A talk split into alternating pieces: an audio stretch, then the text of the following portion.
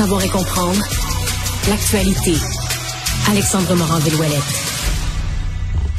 Alors, Alexandre, dans les nouvelles qu'on surveille aujourd'hui, il y a cette éclosion là, qui a soulevé toutes sortes de questions toute la journée à l'hôpital Pierre Boucher, parce que on apprend tous des choses, un champignon mortel. Euh... Ouais, après les, infections, les éclosions qu'on a eues dans la dernière année, là, c'était la variole du singe, c'était la COVID, mais là c'est un champignon cette fois-ci à Longueuil, à l'hôpital Pierre Boucher, candidat Oris, qui est un champignon, ma foi, assez mortel. Merci. On dit que le risque de décès des gens qui contractent ce champignon, qui s'attaque aux gens dont le système immunitaire est compromis, qui ont, par exemple, un intraveineuse ou autre, euh, c'est 30 à 60% de risque de décès. Donc, un champignon très, très mortel. Mais non seulement ça, qui est également très, très persistant et résistant, entre autres, au traitement. Il y a trois euh, ingrédients qu'on utilise habituellement, trois médicaments pour traiter les fongiques comme ceux-là sur Oris, ça ne fonctionnerait pas ou très peu.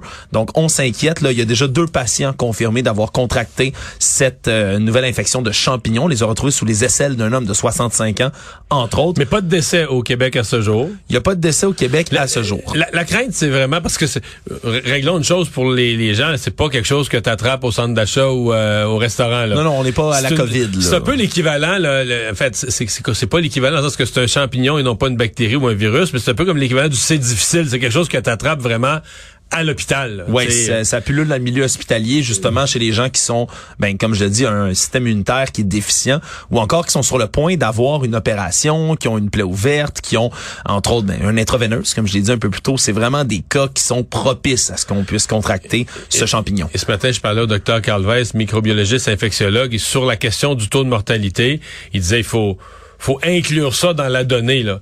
Je veux dire, il y a personne, il y a pas un jeune sportif en forme qui attrape ça au gymnase, tu comprends? Non, c'est ça. Tu attrapes ça à l'hôpital. Généralement, les gens qui attrapent ça à l'hôpital, comme tu viens de dire, des gens qui ont une intraveineuse, donc des gens plus mal en point, donc tu t'attends des gens qui passent des plus longs séjours à l'hôpital. Donc en partant, la maladie s'attrapant à l'hôpital dans ces conditions-là, mais à risque, est à risque de toucher des personnes plus fragiles, des personnes dont le système immunitaire euh, est, déjà fragilisé. Donc, c'est certain que ça vient jouer sur le taux de mortalité, mais quand même, c'est un, virus qui est véritablement, euh, qui est véritablement sévère.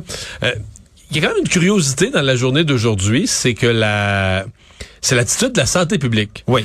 Les gens, bon, les médecins, là, microbiologistes, infectiologues ont accepté de donner des entrevues dans tous les médias, d'expliquer scientifiquement qu'est-ce que c'est que ce bébête-là. On, on, vient bien la découvrir. Euh, les gens de l'hôpital, Pierre Boucher, il y a des porte-paroles, il y a des gens qui ont expliqué comment ils avaient vécu ça, comment ils avaient isolé les cas, comment ils s'étaient assurés qu'il n'y ait pas de propagation. D'ailleurs, ils sont assez optimistes qu'il n'y ait pas de que, que ça, ça, ça, ça, soit pas un, répandu, un gros problème répandu. Mais la nouvelle, on comprend qu'elle est sortie parce que la santé publique s'en est mêlée. Elle est sortie par la santé publique, qui est rarement étanche, là, qui finit tout ce qui est à la santé publique finit par couler. Oui. Mais là, eux parlent pas. Il n'y a, a, pas de représentant officiel du système. C'est-à-dire qu'eux autres, ils se comportent comme si, ah ben nous, on avait prévu, mettons, avertir le public dans dix jours. Fait qu'on fait qu'on fait semblant que c'est pas sorti. Excuse-moi, une fois que c'est sorti dans un média, que tous les autres médias en sont informés là, et reprennent la nouvelle. Vous devez de réagir. Ben oui, c'est partout là. Tu peux pas faire ça, tu peux pas ben nous, euh, nous on avait prévu le sortir le 27 euh, septembre, fait qu'on va réagir le 27 septembre. Mais non. La nouvelle est partout, la population de tout le Québec en discute. Pourquoi notre santé publique est pas est pas disponible? Je sais pas, ça m'a pas trop trop impressionné euh, aujourd'hui. Sinon, on a des nouvelles de cette euh, de cette jeune femme accusée dans le, dossier de la rage au volant à Laval. Ouais, une semaine jour pour jour après l'incident plutôt là qui a causé la mort de cet homme de 53 ans, Alexandra Gagné Fauché était de retour en cours cet après-midi. Elle négocie déjà un plan de sortie, donc de remise en liberté. Son avocate qui a eu des discussions avec la couronne relativement à ces conditions de remise en liberté. Et là, la question qui va se poser, c'est va-t-on la remettre en, liberté, considérant que la police a dû la chercher pour moins de cinq jours, là, cinq jours de cavale après qu'elle ait vraisemblablement. Euh, Mais là, le ce qu'on sait, donc, c'est que la, avant même l'audience sur remise en liberté, elle essayait, dans le fond, elle essayait de négocier un deal avec la couronne ou essayait de, de, de oui, était de retour en cours donc euh, aujourd'hui. Je rappelle, c'est des accusations d'homicide involontaire coupable, conduite dangereuse causant la mort et délit de fuite mortel auquel elle a plaidé non coupable, donc euh, mardi.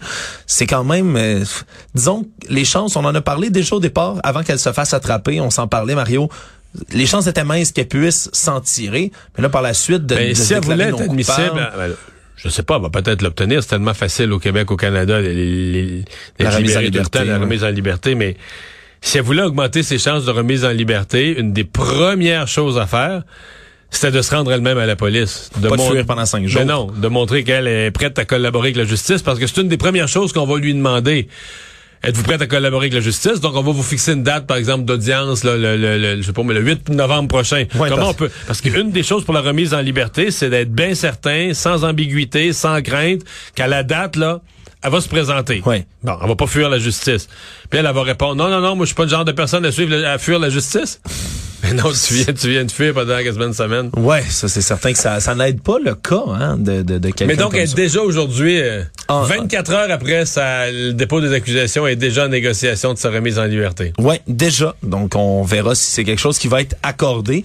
Surtout que, comme on vient de le dire, ben, il, y a, il pourrait y avoir là, des risques de récidive là, démontrés auprès de la couronne après sa, sa cavale comme ça de cinq jours. Euh, sur l'arme nucléaire, il s'est passé quelque chose d'assez spécial à la télévision russe. Hein? Ouais, il se passe toujours des choses spéciales, dirait-on, à la télévision russe, parce que, on, on va le rappeler, il n'y a pas vraiment de médias en ce moment qui peut agir et opérer en En Russie fait, sans le peu être... de journalisme indépendant qui se faisait, là, il a sauté dans, dans les deux premières semaines de la guerre. Ouais, ils sont embarqués dans les premiers avions, dans les Ouais. premiers trains pour sortir de Russie, puis ils se sont dépêchés. Donc maintenant, là, c'est la télévision d'État russe qui prime toujours, du- de laquelle on voit la plupart des images. Mais là, même moment où Vladimir Poutine durcit le ton, fait des menaces nucléaires à la télévision, ben il y a un membre du Parlement et la présentatrice de l'émission qui ont eu une discussion, Andrei Gouroulinov, qui était avec Madame Olga Skabayeva, qui, elle, on la voit souvent, là, c'est celle qui est décrite, là, son surnom, la poupée de fer de la télé de Poutine. C'est cette présentatrice aux cheveux bruns, une couette toujours bien montée, qu'on voit très souvent dans les images qui parviennent de la télévision d'État russe. Eh bien, eux ont une discussion, euh, alors que l'homme du Parlement a dit que l'utilisation de l'arme nucléaire en Ukraine, ben, c'est pas quelque chose qui devrait être fait parce qu'ils veulent, eux, habiter en Ukraine éventuellement, veulent prendre possession de ce territoire-là. Mais il a dit, par contre, Donc, si on détruit le territoire, on, il sera plus le fun d'habiter. Ouais, c'est pas euh, fun, je pense que c'est le bon terme là, quand on lance une bombe nucléaire sur un territoire, c'est peu habitable, mais lui a suggéré d'autres cibles. Mario, il en a suggéré d'autres. Il s'est mis tout d'abord à parler de l'Allemagne, hein, de la base de Ramstein, entre autres, une base américaine qui est située en Allemagne. Puis, tout de suite, a dit, mais pourquoi pas la Grande-Bretagne, qui est la source de tous les mots. C'est ce qu'il a utilisé comme terme. Ce à quoi la présentatrice a répondu, oui, nous aurions dû le faire pendant les funérailles d'Élisabeth II. Toutes Donc, les personnes... lancer une bombe nucléaire sur Londres pendant les funérailles d'Élisabeth II. Là, c'est sûr qu'il est un peu tard pour le faire non, maintenant, mais... mais- de tenir des propos comme ça, même à la télévision d'État russe, où il y a souvent des choses scandaleuses qui sont prononcées d'un niveau géopolitique, disons que c'est quand même une nouvelle frontière qui est, qui est, qui est, qui est franchie, surtout que quand on parle des funérailles d'Élisabeth II, il y avait des représentants de combien de pays qui étaient là? Il y avait des, des dirigeants, Mais des pas de la dirigeants. Russie. Non, ils n'ont pas été Il n'a invités. pas été invité. C'est certain Eh que ça donne le goût dans ce temps-là de se venger un tout petit peu, de pas avoir été invité aux funérailles.